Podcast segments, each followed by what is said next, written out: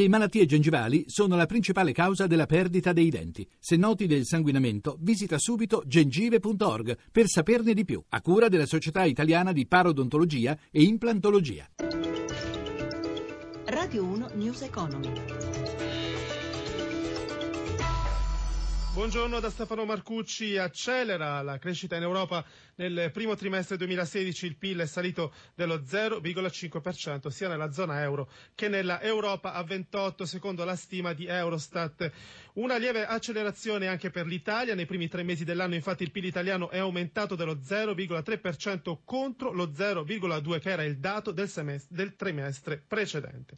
Nel confronto con lo stesso periodo del 2015 l'aumento è invece dell'1%. Aumenta la domanda interna, secondo l'Istat, in calo quella dall'estero. Adesso andiamo a vedere cosa succede sui mercati. Maria Giovanna Lorena da Milano.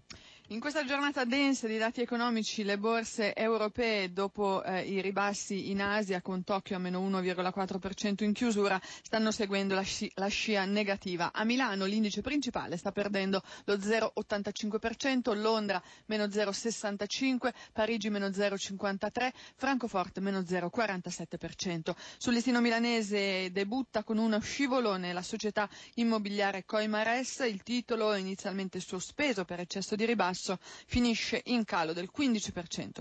Cede Unipol dopo la presentazione dei conti del primo trimestre, perde il 6% e invece proprio i numeri delle trimestrali eh, stanno spingendo al rialzo alcuni titoli del settore del lusso, Ferragamo più 7% e Jux più 5,7%. Pesano sul listino i ribassi di diversi bancari come il Banco Popolare meno 4%, la Popolare dell'Emilia Romagna meno 3%, Popolare Milano e Mediobanca sono in calo di 2 punti e mezzo percentuali. Veniamo allo spread, si mantiene sui livelli di ieri 136 punti base, l'euro vale 1 dollaro 13 centesimi e 40, si è indebolito ulteriormente sulla divisa americana. Linea Roma.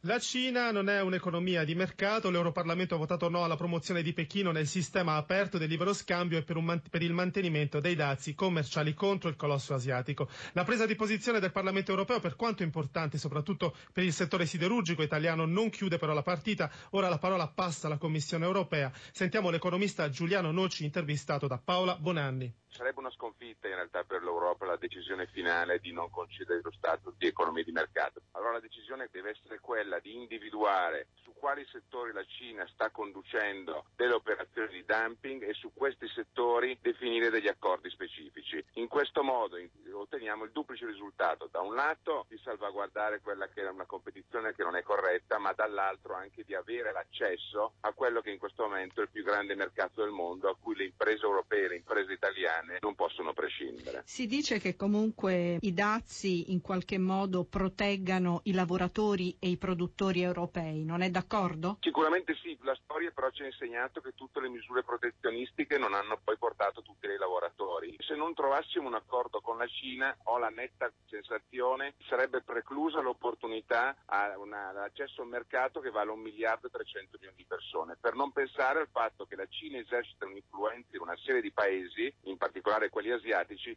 rispetto ai quali ancora una volta le nostre imprese non possono prescindere. 8,4 miliardi di investimenti in Italia nei prossimi tre anni lo ha promesso l'amministratore delegato di Eni Claudio Descalzi durante l'assemblea annuale degli azionisti della compagnia petrolifera. Descalzi ha anche ribadito l'impegno del cane a sei zampe nelle rinnovabili con un miliardo di investimenti. Sentiamo.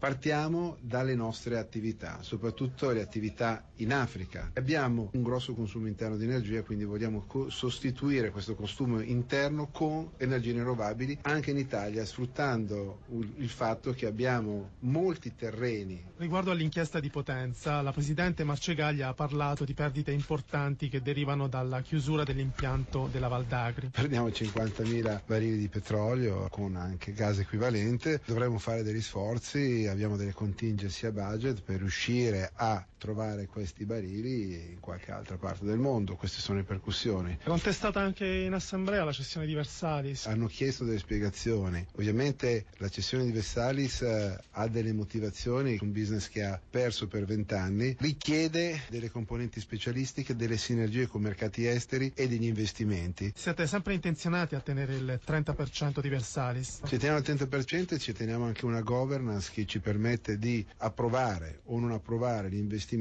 all'unanimità. News Economy a cura di Roberto Pippan si ferma qui, Carlo Silveri in eh, regia, grazie per averci seguito, grazie a Cristina Pini per la collaborazione, da Stefano Marcucci, buon proseguimento su Radio 1. Radio 1 News Economy.